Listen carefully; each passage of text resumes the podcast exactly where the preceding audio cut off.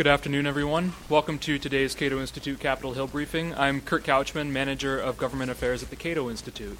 Uh, today's event is on climate change, Copenhagen, and, and Congress. Pat Michaels, uh, who is our uh, Senior Fellow in Environmental Studies, is going to be talking about the science. But briefly, before we get into that, I uh, wanted to bring your attention to a paper that Cato published last year, February of last year, What to Do About Climate Change. It was one of the papers out on the registration table. And it's a really interesting paper. It starts by premising, uh, it starts by assuming that um, the economic and scientific foundations of the Stern report are accurate, and then proceeds to do a cost benefit analysis um, on several different uh, ways of dealing with climate change. Now, those of you who are familiar with the literature and with the Stern report uh, know that the scientific and economic foundations of that report um, are pretty controversial. And I'm sure that Pat could probably spend a, a decent amount of time picking apart the scientific uh, measures that they use in that, and uh, our economists uh, could certainly do the same with respect to a number of the assumptions there. But taking that as given, the uh, policy analysis looks at what's the best thing to do. Should we reduce greenhouse gas emissions, or should we do some sort of focused adaptation and um, a sustainable development sort of scenario?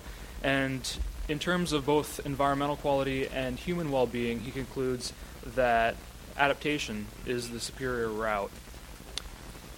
But that's not the topic of today's discussion. Uh, we have Pat to talk about science. He is a senior fellow in environmental studies at the Cato Institute and a distinguished senior fellow in the School of Public Policy at George Mason University. He is a past president of the American Association of State Climatologists and was program chair for the Committee on Applied Climatology of the American Meteorological Society. Michaels was also a research professor of environmental sciences at the University of Virginia for 30 years. He is a contributing author and reviewer of the United Nations Intergovernmental Panel on Climate Change, which was awarded the Nobel Peace Prize in 2007. He is the author, most recently, of Climate of Extremes, a primer on global warming science, and of three other books on climate change. His writing has been published in the major scientific journals as well as the popular press, and was an author of the Climate Paper of the Year, awarded by the Association of American Geographers in 2004. He has also appeared on most of the worldwide major media. Michaels holds degrees in biological sciences and plant ecology from the University of Chicago, and he received a PhD in ecological climatology from the University of Wisconsin at Madison. After Pat's prepared remarks, we're going to move into a discussion period, and uh, I hope you'll all have good questions for him. Pat Michaels. That was a compliment, folks. He actually said I had prepared remarks. I haven't prepared a remark in my life. At any rate, uh, I would like to talk to you about um, the legislation that you all are considering and with regard to the science. And I want to say at the outset that I remain incredibly disappointed at the rhetoric of the scientific discussion on this issue, where whether it's the press, whether it's the internet, whether it's you and I, I don't know. But we divide people into two camps on global warming scientifically people who seem to think that it's the end of the world unless we do something in the next 51 days or something like that, and people who say there's no such thing as global climate change. Look, everybody in the room knows the truth lies somewhere in between. And I think by dealing with the truth, we can come to more rational policy than dealing with the extremes. Anyway, uh, this is the experiment that you all are undertaking, or we are undertaking as a nation. This is a graph of uh, carbon dioxide concentration in the atmosphere in red, and U.S. per capita GDP in blue. They are obviously highly related. Uh, what we are trying to do, what is going to happen ostensibly with Waxman Markey, is that that relationship is going to be deconvolved. Deconvolved in the following sense 5% emissions below uh, 2005 emissions in 2012, 16% below in 2020, 42 in 2030, and 83 in 2050. Now, those who will maintain that doing this uh, would result in uh, a similar growth in GDP as we have are going to take apart this relationship. that we will see exist not just here but around the world. Do not kid yourself. In terms of a fundamental economic relationship between energy production, consumption, and economy, you are engaging in by far the biggest social engineering experiment in the history of the world. Don't kid yourself. And this is how big it is. These are per capita emissions in the United States, data from Energy Information Administration and the U.S. Census Bureau. Uh, you can see how they begin to take off around 1840 with the Industrial Revolution, blah, blah, blah. Here they are in 2005 at about 18 metric tons uh, per person. Waxman Markey takes it, takes, uh, it da- back down to that level in 2012 uh, and then takes it all the way down here to 83% below in 2050. That gives you the per capita, per capita emissions of the average American in 1867. That's a major experiment. We will obviously meet the 2005 level by 2012, though. Senator Boxer has noted that, that emissions are down substantially already. Well, that's, that is correct. There's 2005 over here on the left. 2006, 2007, 2008, with the beginning of the financial, great financial contraction. In 2009, they're going to be 8% below 2008 levels. So don't congratulate yourself for having met the 2012 target uh, because it's going to happen no matter what. Uh, the more serious question is what happens after 2012 and what your policy is and what you finally adopt, if anything. Uh, and I'm going to take what I think is a reasonable position on this.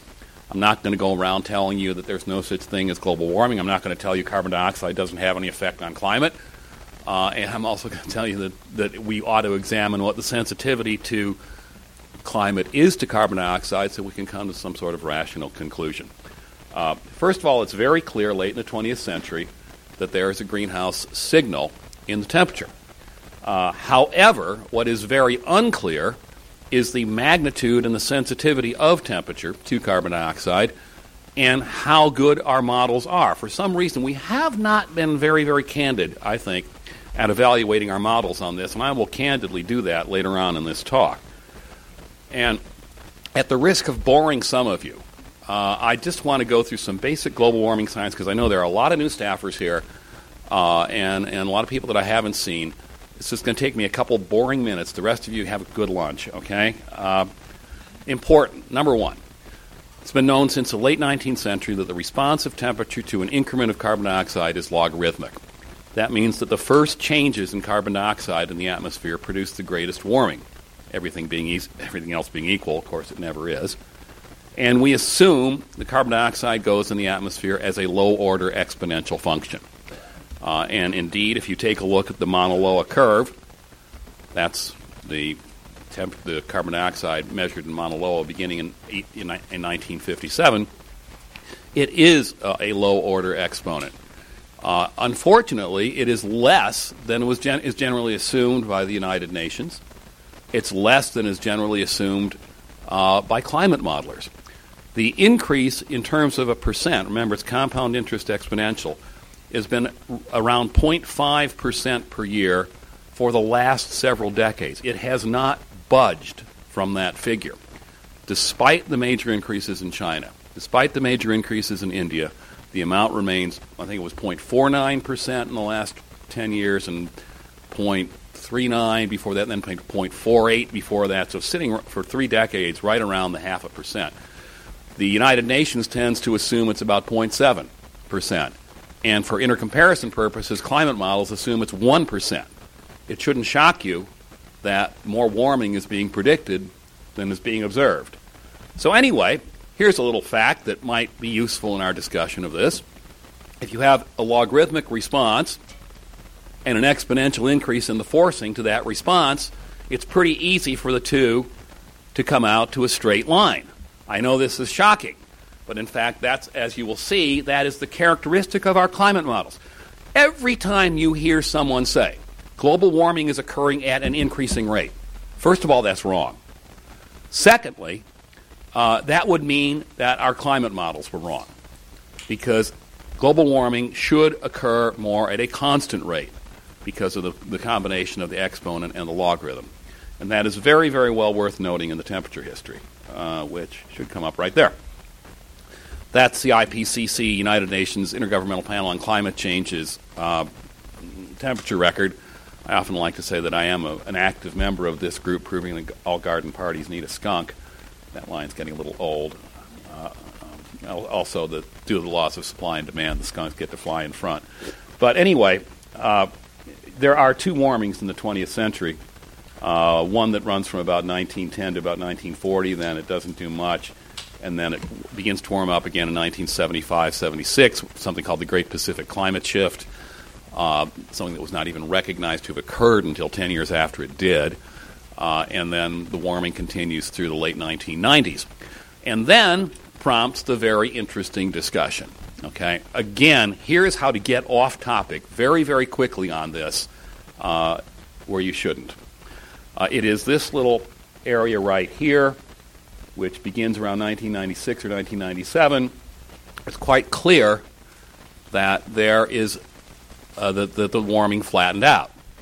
Now, first of all, I'd like to point out to you, I, I on purpose drew a linear trend through this data because you can see that despite the fact that you don't have warming for the last 12 years or so, the straight line fits the data very, very well.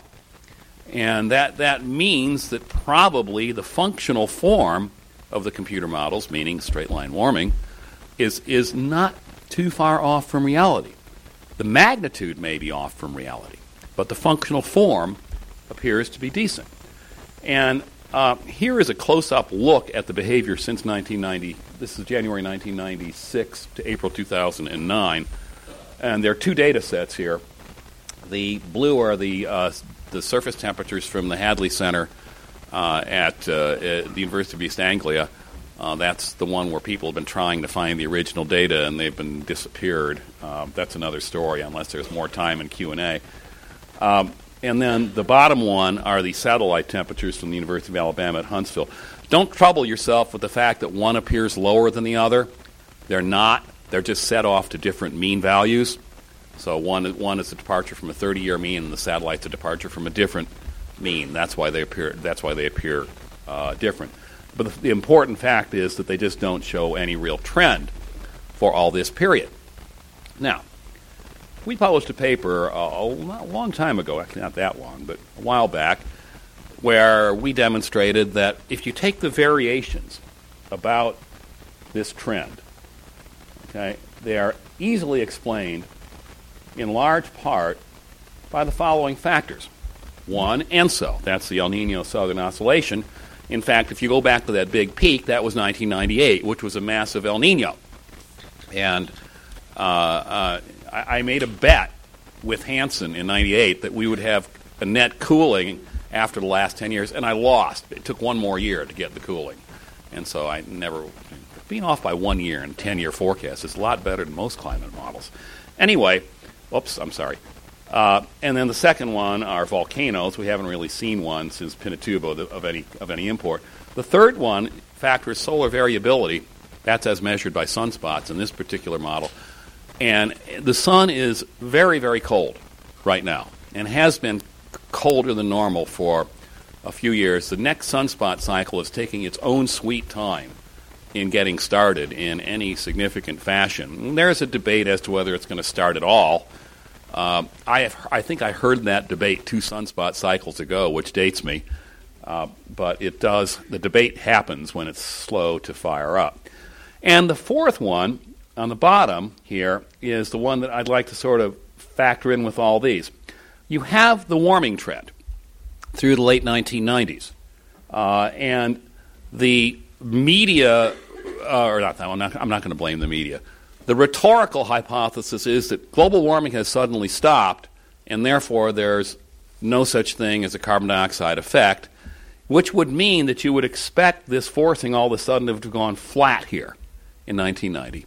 Or you could build a computer model where you continued the warming pressure from carbon dioxide in the model and factored in all these three factors. See which works better. So I got two assumptions. One, global warming pressure from CO2 continued but that it was it was completely countered any increase in warming by the three factors above, or for some mysterious reason, global warming pressure from carbon dioxide stopped? And here's your answer. Here are two data sets. The first one is the surface temperature, the bottom one is the satellite.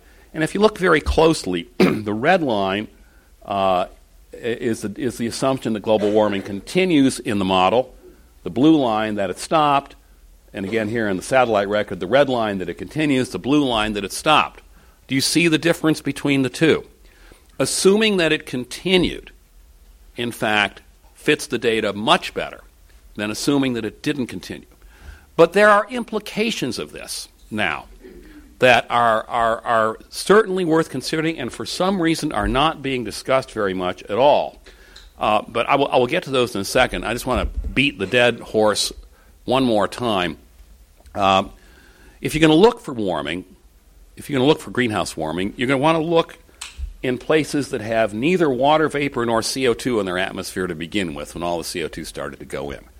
Because water vapor and carbon dioxide absorb a lot of the same wavelengths of radiation coming from the surface of the Earth.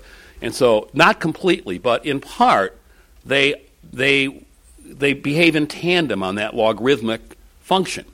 So, the first increments of either water vapor or CO2 into an atmosphere that has little of either will produce a large warming. Well, find me a place where there's less water vapor in the atmosphere than somewhere else, and I'll try winter. We'll find a time. You don't have to live in Washington, D.C. very long to appreciate that there's a lot more water vapor in the atmosphere in the summer than there is in the winter. Number two, uh, let's try the middle of land areas like Siberia or, or northwestern North America. They're very, very dry in the winter. The dew point runs around minus 40. In fact, even here it's, it's very dry in the winter. It's unusually dry for human beings. That's why most people wind up having to use skin lotion in the winter uh, because there's just so little moisture in the air. Anyway, uh, this chart is from the, um, the NASA temperature record, which has its own problems. I'd be happy to talk about those. But uh, this is a cold season temperature trend since the second warming of the 20th century begins in 1977. And it's flipped six months at the equator. Uh, it used to be I showed a chart through 1995 but I wanted to show to people that, and then, then they would say, well, you stopped in 1995. You know, the warming stopped in 1995, so your argument, you're really, you're really cherry picking the data. By the way, www.worldclimatereport.com. If you want my website, there's a great article that uh, a reference to how to cherry pick climate data that has gotten everyone mad at me, which means it's probably very, very good. Uh, we, we both we, we showed how both quote sides can pick a spot and get what they want. Anyway, um, this is the cold season. Now I'm going to flip this to the warm season. The, red, the redder colors are obviously the warmer colors in terms of temperature change from the long term mean. Uh, and it's not as striking as it was when you do it through 1995. But just take a look as I flip backwards and forwards from the cold half year to the warm half year. Look at the northern hemisphere. You can see it's less, there's less, clearly, systematically less warming in the warm half year than there is in the cold half year. Cold, warm, cold, warm. Okay? So fine. So you have uh, a greenhouse warming. Are we done with that yet? You know, I mean, it's, it's like, I hate to sound like uh, it's time to move on on that one, okay? But the implication of the recent behavior has not really, really been drawn out. This here is uh, the 21 models from the IPCC's mid range emissions scenario. That's the A1B scenario. Uh, we'll talk about where we actually are in a little bit uh, with regard to these scenarios. But I want you to find a 15 year period in one of these individual models where it's flat. You can't. There isn't one. There are little periods where it actually does drop because the models ostensibly have El Nino, La Nina cycles in them but you don't see a 15 year flat period. Now, remember what this warming is predicated upon. It's predicated upon A, increasing carbon dioxide, and then B, warming up the surface temperature of the ocean a little bit so that the vapor pressure of water increases, and more water goes in the atmosphere, which is a greenhouse gas, like carbon dioxide, and that's how you get the large warmings in these models. If you, if you A, don't have the oceanic feedback, and it's, it's debatable in the literature what the, certainly what the magnitude of that is. Some people even debating the sign now. If you don't have it, or if it's delayed, then you get obviously less warming. That ocean has a lot of thermal lag. You put a 15 year flat spot in the temperatures, and you're putting a much longer delay into the temperature time series. And so, consequently, uh, these are the, the recent 15 year period almost certainly means that the average value here, which is the dotted line, and by the way, you'll notice that dotted line is pretty straight, it's not an ever increasing line. The dotted line is probably a little high. Uh, in fact, uh, here's the interesting thing we can do. We can actually ask some questions about the dotted line and the recent behavior of temperatures versus modeled values. Here are the first 20 years. Whoops, whoops, whoops, sorry about that. Here are the first 20 years uh, of the last chart, just to show you that how constant in this time frame the warming is projected to be. Obviously, if you take the mean value here of the trend, uh, it is not significantly different than the mean value of the trend in the first half of the period. So these models are essentially running at constant warming, which allows you to do some very interesting things. Namely, you can time step through them and get a very large distribution of what warming trends they would predict. You could get the 95% confidence limits from each model for each one of these lines of colored spaghetti. And then you could compare them to the observed trends uh, since this thing started here in 2000. Uh, and here's what you get each one of these little acronyms down here is one of those colored spaghetti lines down there. A- this is the average bar. That's the dotted line right there. And the blue line, uh, which should be readable as UEA or CRU, are the University of East Anglia temperature trends observed during the period. The red line is the GISS, that's the Goddard Institute for Space Studies NASA temperature record. One of the things you notice is that it's very clear that the blue line is falling at or below the 95% confidence limits of these models. Now, ladies and gentlemen, as scientists, we are required, when something is below the 95% confidence level, to reject the hypothesis. In other words, to say that there is something fundamentally wrong and adjust the hypothesis. And in this case, I mean, the simplest thing to do is going to be to adjust the sensitivity of the models to carbon dioxide. And uh, my profession will be happy to do that as soon as you pass a law. Trust me, that's when it'll happen. Uh, so, anyway, uh, the reason the GISS model runs warmer, by the way, is because what, what has been done is the temperatures in the high Arctic, which are on land stations, have had their range extended. I think it's 1,200 kilometers, which brings them way out into the Arctic Ocean. And because there's a, there's a decent warming in those northerly stations, then you're putting more warming in the record. If you put the same range of the temperatures in the GISS uh, that are in the U- East Anglia temperature curve, it comes much closer to it. And, and you know, you, you must know that extending the land temperatures from, say, Resolute or Clyde or some of those places way up there hundreds of miles out in the Arctic Ocean is very, very dangerous because the Arctic Ocean, at best, in late summer, is a sea of mush. Uh, and laws of physics say that you're not going to get above freezing until the mush turns all to water, freezing being about 28 or 29. So that land temperature record is not, not appropriate to stick out there into the Arctic Ocean at this point in time.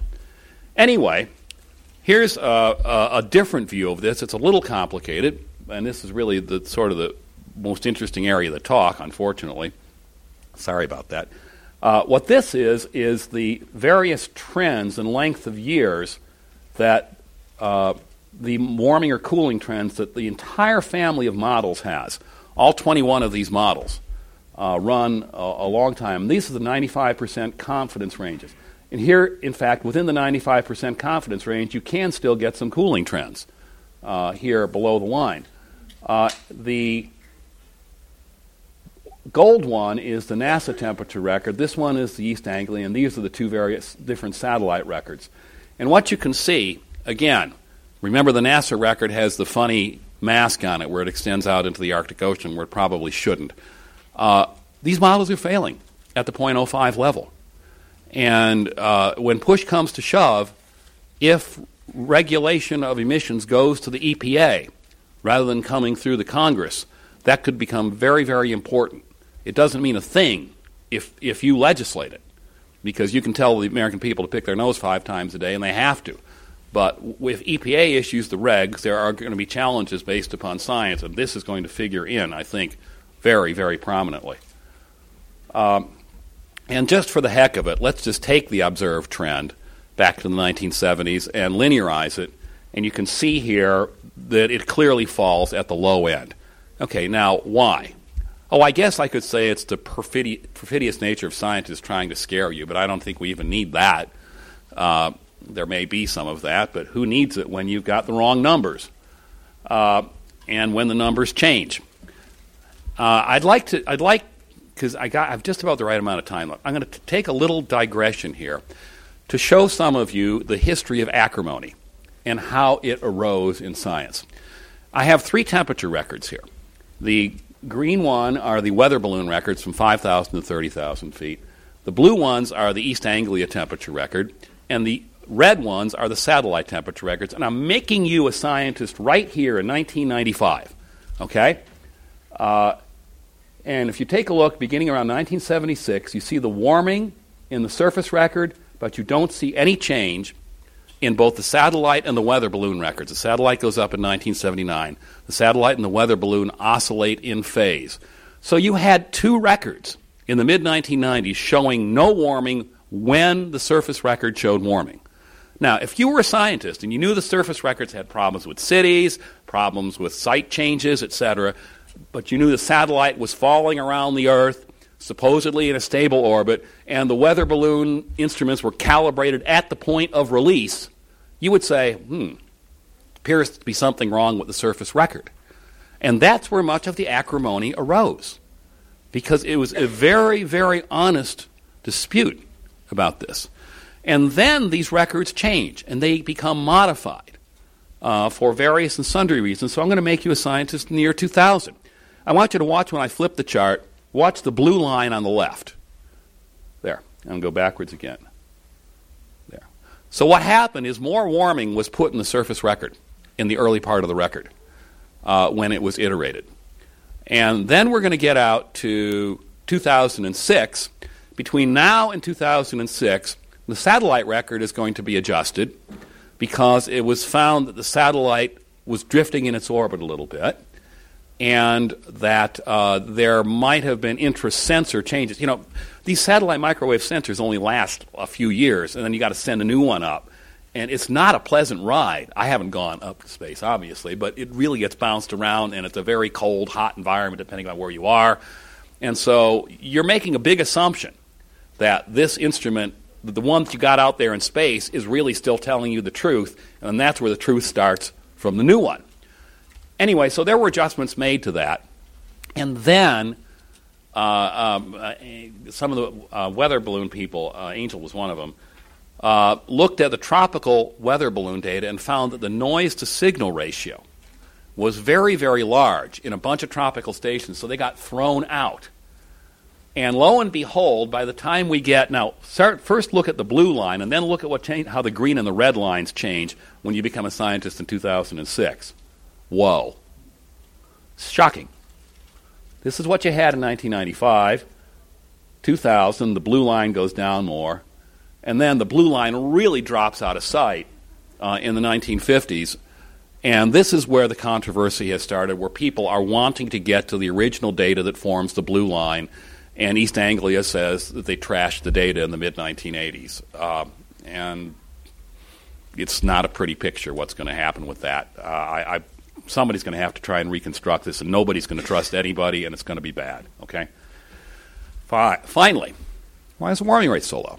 Okay, I'm not going to again. I'm not going to. I'm not going to do anything having to do with the normal human behavior to perpetuate a problem, so that you give money to people to do the work on the problem. I'm not even going to do that. Let's just take a look at the carbon dioxide changes in the atmosphere. The red line is the Mauna Loa curve with the seasonal cycle taken out of it. The blue lines, the blue area, are the range of carbon dioxide uh, concentrations given by the United Nations for all their scenarios, what do you see? You see that the observed carbon dioxide is on or below the lower limit of the United Nations range of carbon dioxide. Bet you didn't know that. Well, it shouldn't shock you at that point that the temperature would run below the mean value of their models. Shouldn't shock you at all. Uh, and then there's methane, second most important anthropogenerated greenhouse gas emission on a molecule for molecule basis, 14 to 20 times as potent as carbon dioxide, but it comes in parts per trillion instead of parts per or parts parts per billion rather instead of parts per million. Uh, and when you factor it out, it should be responsible for maybe about 25% of warming. Uh, its sources are bovine flatulence, that's from either end, and the number of bovines on the planet is not going down, that's for sure. Uh, rice paddy agriculture, people, whoops, whoa, sorry, people have to eat. Coal mining, uh, there's methane at the mine mouth, which occasionally blows up. Uh, I almost had a class in a mine that blew up uh, many years ago, University of Virginia. We decided not to take the trip, and it blew up the next day. Uh, yeah, that would have been bad. Uh, it was it, was it was my punishment for getting good grades. The five top people on the midterm got to go into a mine in southwestern Virginia to see what it's really like, and the seam is so narrow it gets down to 18 inches. That means you have to be lying flat while you're going down into the earth. It's scary as heck. That's what Xanax is for, let me tell you. Anyway, uh, this is the projected range of methane from the IPCC, and the dark, dark values are the observed values. Ladies and gentlemen, this is a flop, okay? Why can't we admit in these halls where the people come to find out what's supposed to be going on that the methane forecast failed? And it's a very, very important greenhouse gas.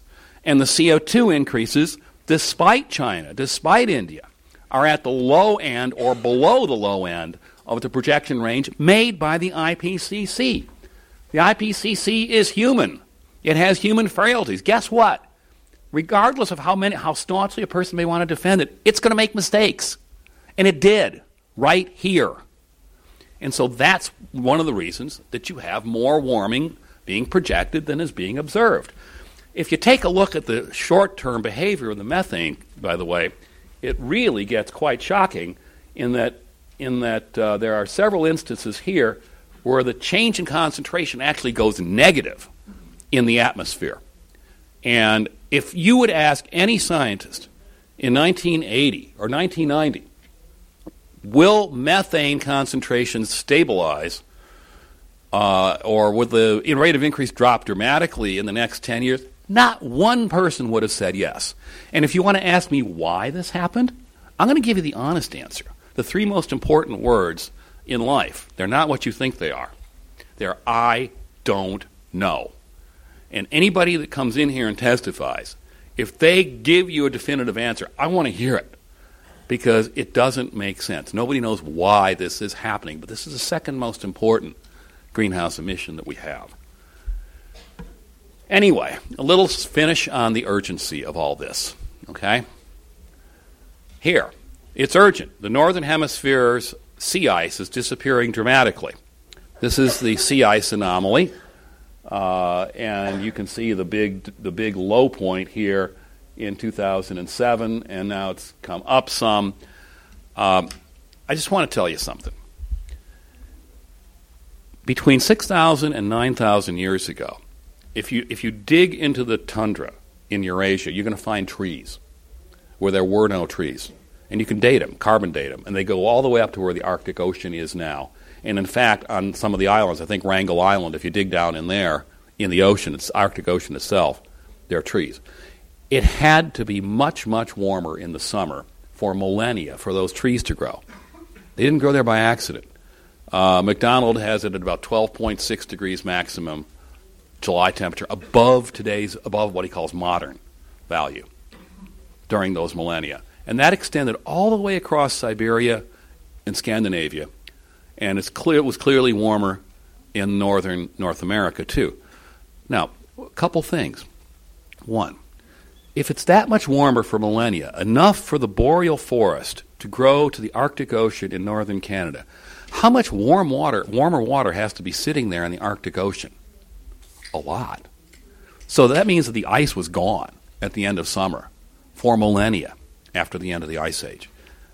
Polar bear survived, obviously. Inuit culture radiated, obviously. Millennia, not this one or two hundred year blip we're talking about from human activity. Just remember that. It's a little bit more resilient than you think. Uh, and number two, uh, let's take a look at the southern hemisphere ice anomaly, which shows a statistically significant increase measured by the same satellite. Uh, why? Well, there are probably several reasons, not the least of which is if you warm up the southern ocean a little bit, you're going to put more, uh, you may put more cloud cover into the air. You may increase the precipitation over Antarctica, which is going to fall as snow, not rain. There's very little rain in Antarctica. There's some on the Antarctic Peninsula, but not a heck of a lot.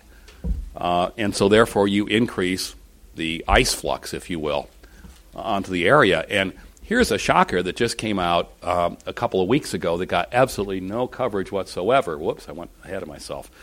This is the Arctic summer ice melt departure from normal. Okay, you see it's going down. This is not this is not the ice going down, it's the ice melt going down. In other words, it's melting less over time. Integrated. Not surprising if a place gets a little cloudier because you put more moisture in the air. Not surprising if you have more snow uh, to melt. And if we, by the way, if we take a look, this thing is supposed to go backwards. There we go. If we take a look at the others, finish with this one. If we take a look at the global ice anomaly, oceanic ice anomaly, this totes up. This is from the University of Illinois. Totes up the northern and southern hemispheres. And the total tends to run around 20, 22 million square kilometers.